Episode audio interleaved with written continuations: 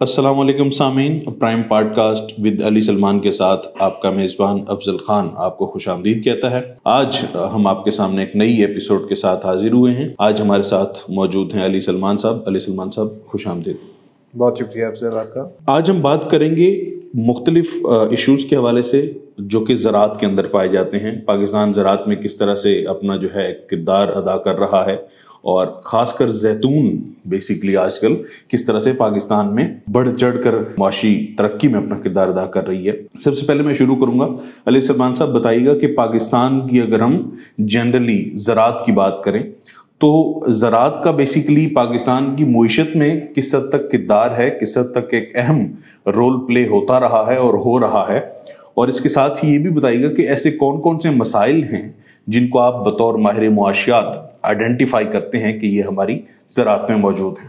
جی افضل ابھی میں نے حال ہی میں اس میں ایک آرٹیکل لکھا ایکسپریس ٹریبیون میں جس میں میں نے اس بات کا ذکر کیا کہ پاکستان میں ایگریکلچر کی کیا پوٹینشیل ہے اور خاص طور پر جو اولیو کی پروسیسنگ کا کیا ہماری زراعت کے اندر کیا کردار مستقبل میں ہو سکتا ہے۔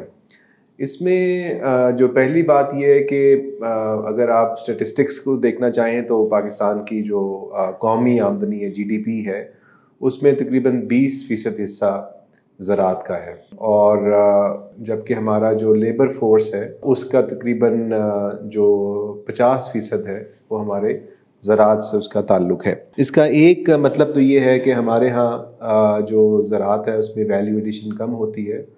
اور لیبر کی کھپت زیادہ ہوتی ہے۔ تبھی ہماری آمدنی میں اس کا حصہ قدر کم ہے جبکہ ہماری جو لیبر کی ایبزارپشن ہے یا ہمارا جو لیبر فورس ہے اس کے اندر اس کا حصہ کافی زیادہ ہے۔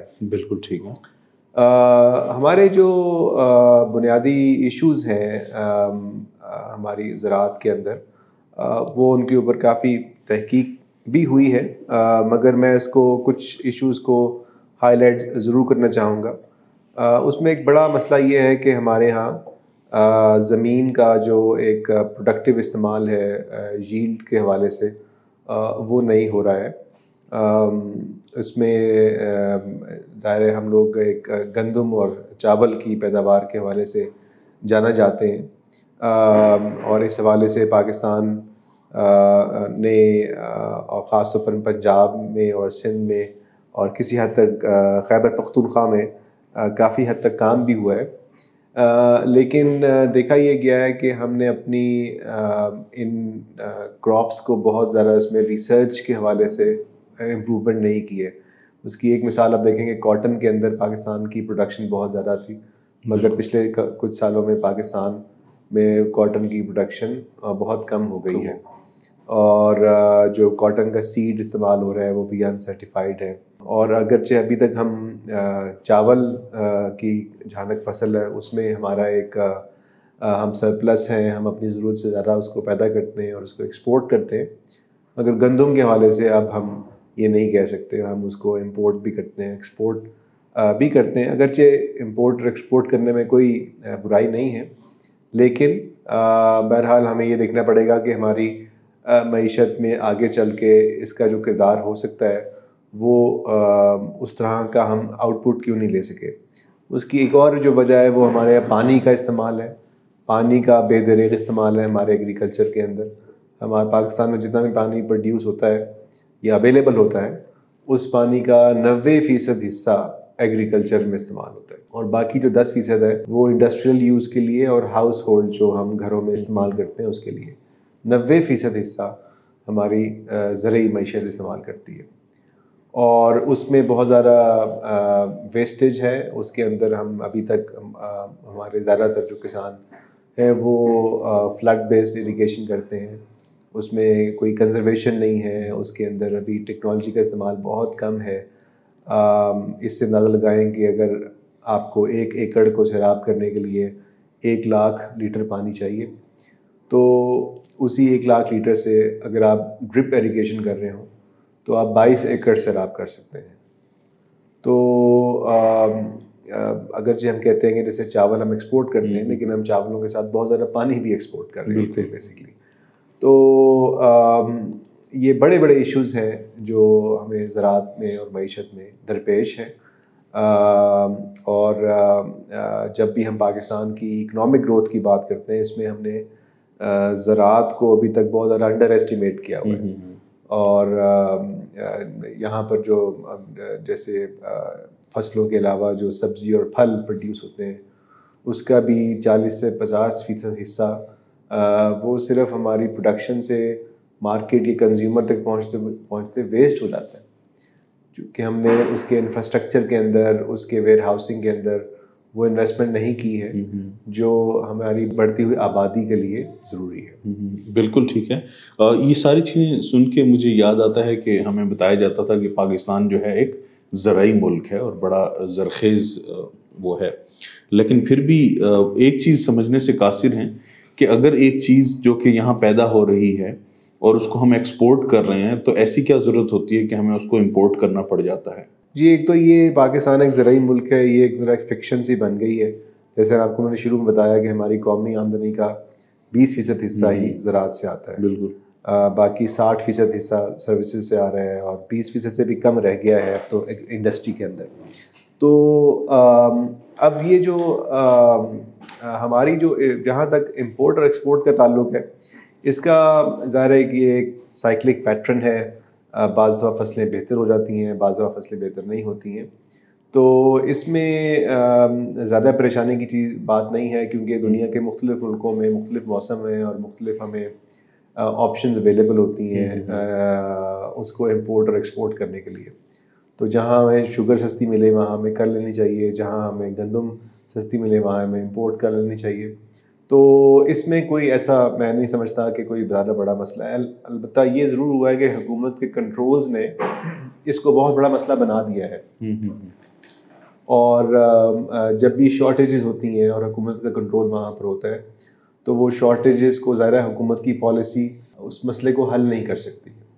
بالکل ٹھیک ہے۔ جس طرح سے آپ نے حکومتوں کی بات کی ہے تو مجھے یہ بتائیں کہ کیا کوئی پاکستان کی حکومتیں ایسی گزری ہیں جنہوں نے ایکسیسولی اور کامیابی سے زراعت کے مسائل مسائل کو حل کیا ہو اور زراعت کو معیشت میں بہت ہی زیادہ ایک اہم کردار ادا کرنے پہ انہوں نے چیزیں ایکٹیویٹیز کی ہوں۔ اور ابھی جو موجودہ حکومت ہے، اس کو اگر ہم کمپیئر کریں، تو یہ کس طرح سے جو ہے، زراعت کے اوپر اور خاص کر جس طرح آپ کے آرٹیکل میں اولیو کے بارے میں تذکرہ کیا گیا، زیتون کے اوپر، یہ حکومت کس طرح سے کام کر رہی ہے؟ پاکستان کے اندر میرا خیال ہے جو زراعت کے اندر مختلف ادبار میں کام تو ہوتا رہا، لیکن ہماری ہسٹری میں جو ساٹھ کا عشرہ ہے اس وقت جسے ہم ہسٹری میں گرین ریولوشن کہتے ہیں وہ گرین ریولوشن آیا جس میں کہ ہم نے جو ویٹ کی ڈفرینٹ ویرائٹی کو جو ہم نے امریکہ سے اس کو درآمد کیا تھا اور یہاں پر اس کو پھر ہم نے کلٹیویٹ کیا اور اس کے بڑے بہترین نتائج آئے۔ دنیا کے مختلف ملکوں میں ایک امیریکن سائنٹسٹ تھے نارمن برلاگ ان کی ان کی ریسرچ کے نتیجے میں گندم کی نئی ورائٹی آئی تھی۔ اور اسی عرصے میں ہم نے پانی کے کنزرویشن کے اوپر بہت بہت کام کیا۔ ہم نے تربیلا ڈیم اور منگلا ڈیم کنسٹرکٹ کیا۔ تو چونکہ زراعت کا اور پانی کا ظاہر آپس میں بہت گہرا تعلق ہے تو ہم نے جہاں پانی کی بہتر کنزرویشن کی اور اس کی اس کے ذریعے ہم نے زیادہ بڑے ایریا کو ہم سیراب بھی کیا۔ اس کے ساتھ ساتھ ہم نے نئی ورائٹیز بھی لے کے آئے۔ تو ساتھ ہم نے اپنی ایک اہم اسٹیج کہہ سکتے ہیں۔ جہاں تک زیتون کا تعلق ہے، اس میں ایک دلچسپ بات یہ ہے کہ پاکستان میں پہلی دفعہ یہ شاید تحقیق سامنے آئی انیس سو ستاسی میں، جب اٹلی سے ایک ڈیلیگیشن یہاں وزٹ کیا اور انہوں نے پاکستان کے سوائل کا انالیسس کیا۔ پاکستان میں مختلف علاقوں میں خاص طور پر یہ جو ہماری بیلٹ ہے چکوال کے آس پاس کا جو پورا ایریا ہے وہ دیکھا۔ تو ان کو اندازہ ہوا کہ یہاں کی آب و ہوا اور یہاں کی مٹی اور پانی کی جو دستیابی ہے وہ اولیو کی کلٹیویشن کے لیے بہت موزوں ہو سکتی ہے۔ چونکہ اولیو جو ہے یہ ایک نیش جو ہے وہ پروڈکٹ ہے اور ہر جگہ پر دنیا میں پروڈیوس نہیں ہوتا ہے یہ پھل۔ تو یہ ایک پاکستان کے لیے بڑی ڈسکوری تھی۔ لیکن اس کے بہت سالوں تک حکومت نے اس کے اوپر وہ کام نہیں کیا۔ آج سے تقریباً پندرہ سال پہلے پاکستان کی حکومت نے اور پنجاب کی حکومت نے اولیو کسانوں کو انکریج کرنے کے لیے مفت پودے دینا شروع کیے اور ایسی زمین جو کہ پانی کی یا تو کمی کی وجہ سے یا بعض صورتوں میں اس میں بالکل عدم دستیابی کی وجہ سے وہ اپنی جو زمینوں کو چھوڑ چکے تھے۔ وہ اولیو کی طرف وہ زیتون کی کلٹیویشن کی طرف متوجہ ہوئے کیونکہ اس پودے کو زیادہ پانی نہیں چاہیے۔ تو وہ ایک کامیاب تجربہ رہا اور بہت سے اسمال فارمرز نے پاکستان کی حکومت سے پنجاب کی حکومت سے اس پروجیکٹ کے تحت مفت پودے لیے۔ پھر حکومت نے اس اس اسنا میں اس سے پہلے باری چک باری کے نام سے چکوال میں ایک انسٹیٹیوٹ بھی قائم کیا جو کہ اولو کے اوپر ریسرچ کا ایک اچھا انسٹیٹیوٹ ہے۔ حال ہی میں جب یہ بہت زیادہ اس میں ٹائم لگتا ہے پچھلے چار پانچ سال میں تو آپ کو پہلا اس کا پھل ملنا شروع ہوتا ہے۔ تو جب ظاہرہ جب زیتون کا پھل مارکیٹ میں آنا شروع ہوا تو اس کو اولیو آئل میں کنورٹ کرنے کے لیے ہمیں مشینس چاہیے تھے وہ بھی حکومت نے امپورٹ کی۔ اور کسانوں کو پھر یہ ایک free of cost services provide کی، جس میں کسان وہ اپنا پھل لے کے آتے ہیں اور وہاں پر کریش ہوتا ہے اور وہ آئل میں کنورٹ کر کے اس کو کسانوں کو واپس کر دیا جاتا ہے۔ تو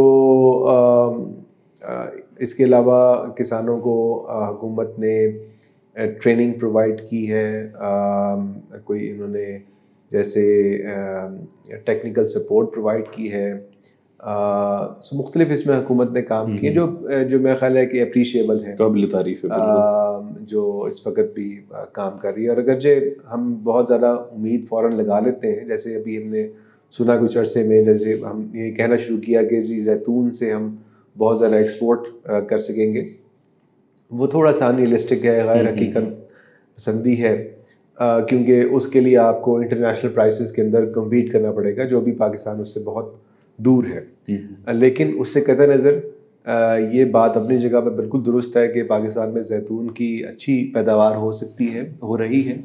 اور تقریباً پچاس ہزار ایکڑ کے قریب ایریا آلریڈی زیتون کی کلٹیویشن میں جا چکا ہے۔ بالکل ٹھیک ہے۔ جو کہ کافی خوشائند بات ہے اور امید ہے کہ آنے والے سالوں میں ان تمام چیزوں کے نتائج سامنے آئیں گے۔ علی صاحب، مجھے ایک بات بتائیے گا کہ ابھی آپ ریسنٹلی آپ نے وزٹ کیا تیونیسیا میں اور وہاں پہ آپ نے زیتون کی جو فیکٹری ہے، اس میں جا کے آپ نے دیکھا کہ کیا پروسیس ہے اور کس طرح سے کام ہو رہا ہے۔ تو مجھے یہ بتائیے گا کہ بیسکلی تیونیسیا جیسا ملک زیتون کو کس طرح سے اپنی معیشت کی بہتری کے لیے اور بڑھوتری کے لیے استعمال کر رہا ہے۔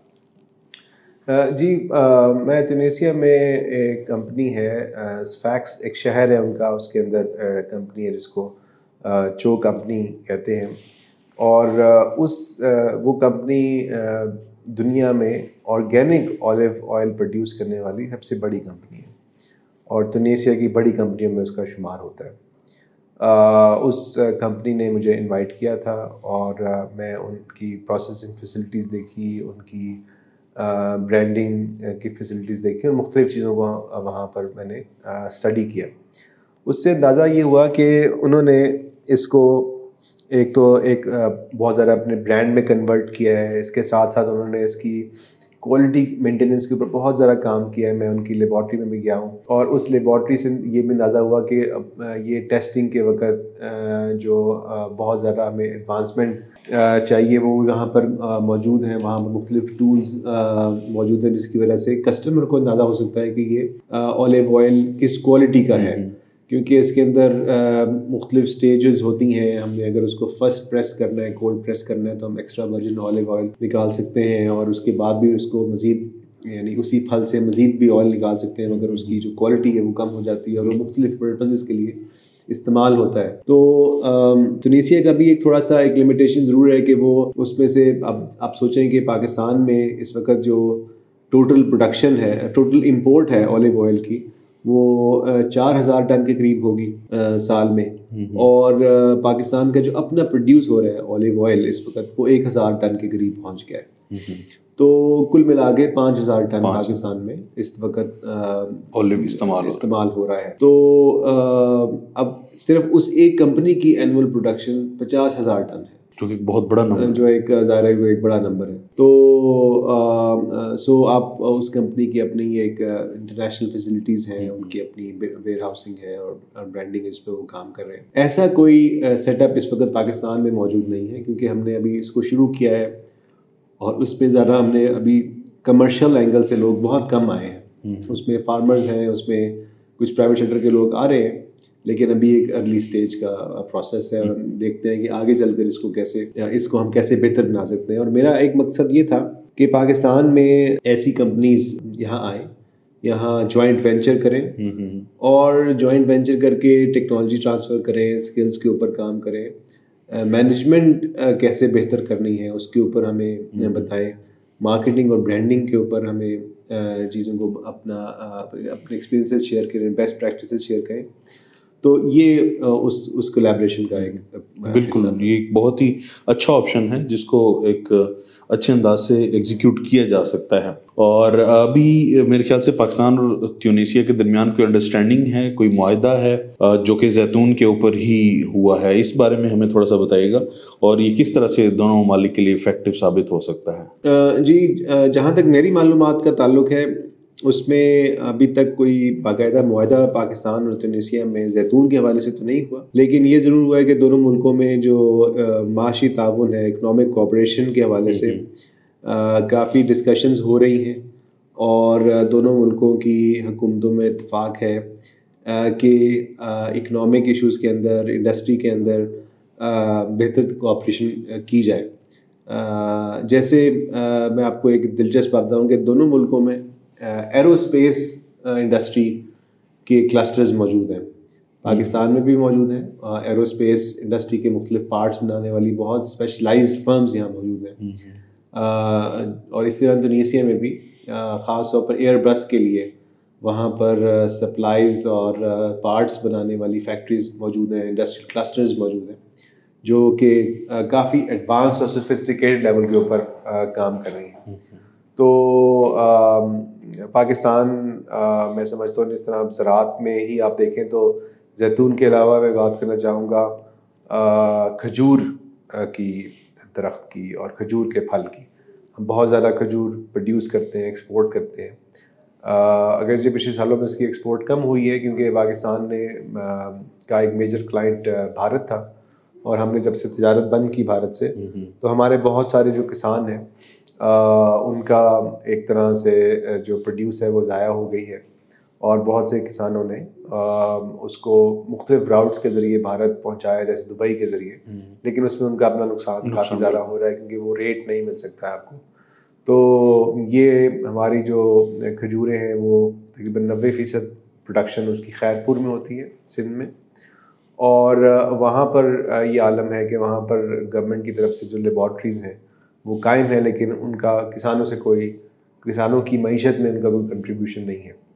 تو میں نے جب وہاں دیکھا ٹیونیسیا میں تو وہاں پر میں نے دیکھا کہ انہوں نے ڈیٹس کو بھی اس طرح پیکج کر کے اور اس کی پروسیسنگ کر کے اس کو وہ پروڈیوس کرتے ہیں ایکسپورٹ کرتے۔ ہیں تو یہ وہ چیزیں ہیں جو کہ میں سمجھتا ہوں سیکھنی چاہیے جہاں بھی ہمیں یہ بہتر ٹیکنالوجیز ملیں۔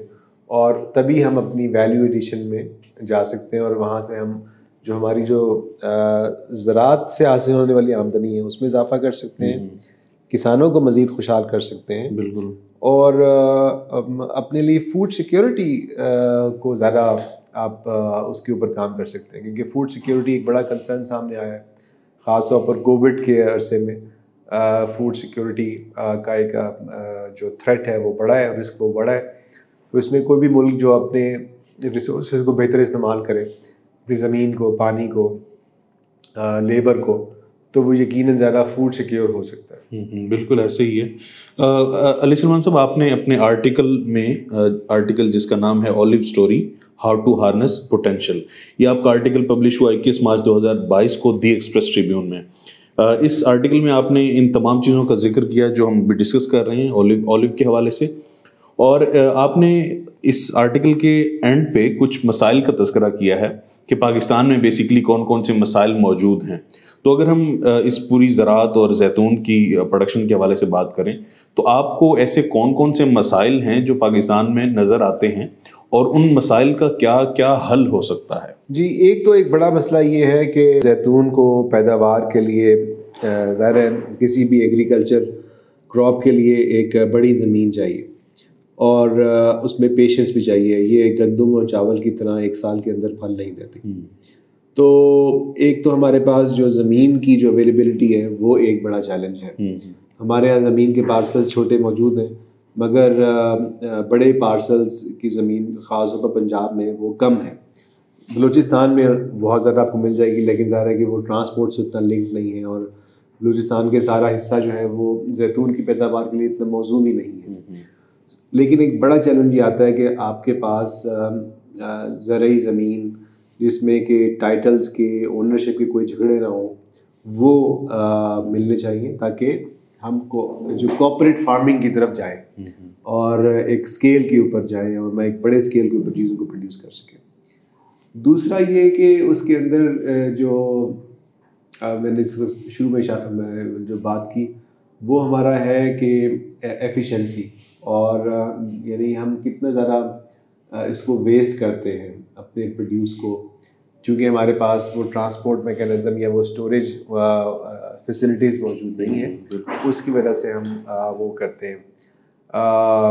تیسرا ہم جو کوالٹی ایشورنس ہے اس کے اوپر ہم لوگ ہماری کم توجہ ہے۔ میں نے کاٹن کی بات کی اور کاٹن کے علاوہ باقی جو میں دیکھیں گے جیسے ہمارا سٹرس ایکسپورٹ ہوتا ہے۔ اب بہت زیادہ ہم سٹرس کو ایکسپورٹ کر رہے ہیں اور پروڈیوس بھی کر رہے ہیں۔ لیکن آپ کو یہ جان کر شاید حیرت ہوگی کہ پاکستان میں ڈیزیز فری سٹرس نرسری موجود نہیں تھی۔ ایک بھی۔ بہت ریسنٹلی پچھلے سال پہلی نرسری ڈی جی خان میں ایک پروگریسو فارمنگ فیملی نے اسٹیبلش کی۔ جبکہ ہم بہت سالوں سے سٹرس پروڈیوس بھی کر رہے ہیں کنزیوم بھی کر رہے ہیں اور اس کو ایکسپورٹ بھی کر رہے ہیں۔ مگر ہمارے یہاں اس کی ڈیزیز فری نرسری موجود نہیں ہے جو کہ ایک طرح سے پہلا وہ آپ کو پلانٹس دیتی ہیں اور وہاں سے آگے پھر کسان اپنے باغات میں اس کو کلٹیویٹ کرتے ہیں۔ یہی مسئلہ ہمارا جو ہے وہ مینگو کی کراپ سے اگرچہ اس پہ گورنمنٹ نے کچھ کام کیا ہے تو یہ وہ کراپس ہیں یا وہ فروٹس ہیں جو کہ پریمیم پرائس لا سکتے ہیں پاکستان کے لیے مگر ان کے اندر کوالٹی کا ایشو بہت زیادہ ہے۔ اور کوالٹی کے ساتھ برانڈنگ کے پروسیسنگ کے پیکیجنگ کے اس طرف ہمیں کام کرنے کی ضرورت ہے۔ اور پھر یہ کہ ظاہر ہے جب ہم ایگریکلچر کی بات کرتے ہیں تو اس کے اندر ہمیں مختلف جیسے ویلیو ایڈیشن کی طرف جانا چاہیے۔ اب ایک آم کی جو قیمت ہے وہ لیٹ سے اگر وہ سو روپے کلو ہے تو اگر آپ اسی آم کو وہ ڈرائیڈ اس میں پروڈکٹ میں کنورٹ کرے جیسے یہ ساؤتھ ایسٹ ایشیا میں اکثر دیکھا گیا ہے تو اس کی قیمت کئی گنا اضافہ ہو جاتا ہے اس کی جو شیلف لائف ہے وہ بھی بڑھ جاتی ہے۔ اگرچہ وہ تازہ پھل نہیں ہوتا لیکن بہرحال ٹیکنالوجی موجود ہے اور آپ اس کے ذریعے زیادہ پیسے ارن کر سکتے ہیں۔ تو ہمارے یہاں اس کا ابھی رجحان کم ہے۔ اور اس شاید اس میں ظاہر ہے کہ اتنے زیادہ انسینٹیوز ابھی موجود نہیں ہیں اس میں زیادہ پروفٹس موجود نہیں ہیں اس میں تھوڑا سا رسک بھی ہے۔ تو وہ آپ کو پہلے وہ پروسیسز کے اندر فیکٹریز کے اندر انویسٹ کرنا پڑے گا۔ تو یہ وہ چیزیں ہیں جو مجھے لگتا ہے کہ ہمیں پاکستان میں ایگریکلچر کے اندر ان کو ترجیحات دینے کی ضرورت ہے۔ اور تب یہ زیادہ ہمارے لیے بہتر صحیح معنوں میں معاشی ترقی میں اپنے کردار ادا کر سکتا ہے اسے بالکل ٹھیک ہے، ایسا ہی ہے۔ علی سلمان صاحب ہمارے ساتھ موجود تھے۔ آج ہم نے بات کی کہ زراعت کو کس طرح سے پروموٹ کیا جا سکتا ہے اور زراعت کس طرح سے معیشت میں اپنا اہم کردار ادا کر سکتی ہے۔ کیونکہ ہمارے پاس کافی سارے ممالک کی مثالیں موجود ہیں جو کہ معیشت کے اندر زراعت سے بہت زیادہ اپنی معیشت کو مضبوط کرتے ہیں۔ امید ہے کہ پاکستان بھی جیسے سکسٹیز میں ایک طرح سے رچ کنٹری تھا اور زراعت سے معیشت کی بڑھوتری میں کس طرح سے کردار ادا کیا گیا۔ امید ہے کہ اس طرح سے دوبارہ سے وہ کیا جائے گا اور زیتون کو مزید جو ہے پروموٹ کیا جائے گا اور زیتون کے پروڈکشن میں مزید اضافہ کیا جائے گا اور اس کے ساتھ ہی یہ تمام مسائل جن کو ہم نے ڈسکس کیا۔ گورنمنٹ بھی اور پبلک بھی دونوں طرف سے ان تمام مسائل کو حل کرنے کی کوششیں کی جائیں گی اور ٹیکنالوجی کو اڈاپٹ کیا جائے گا۔ اس کے ساتھ ہی آج کا ہمارا پوڈ کاسٹ ختم ہوتا ہے۔ اپنے میزبان افضل خان کو اجازت دیجیے اللہ حافظ۔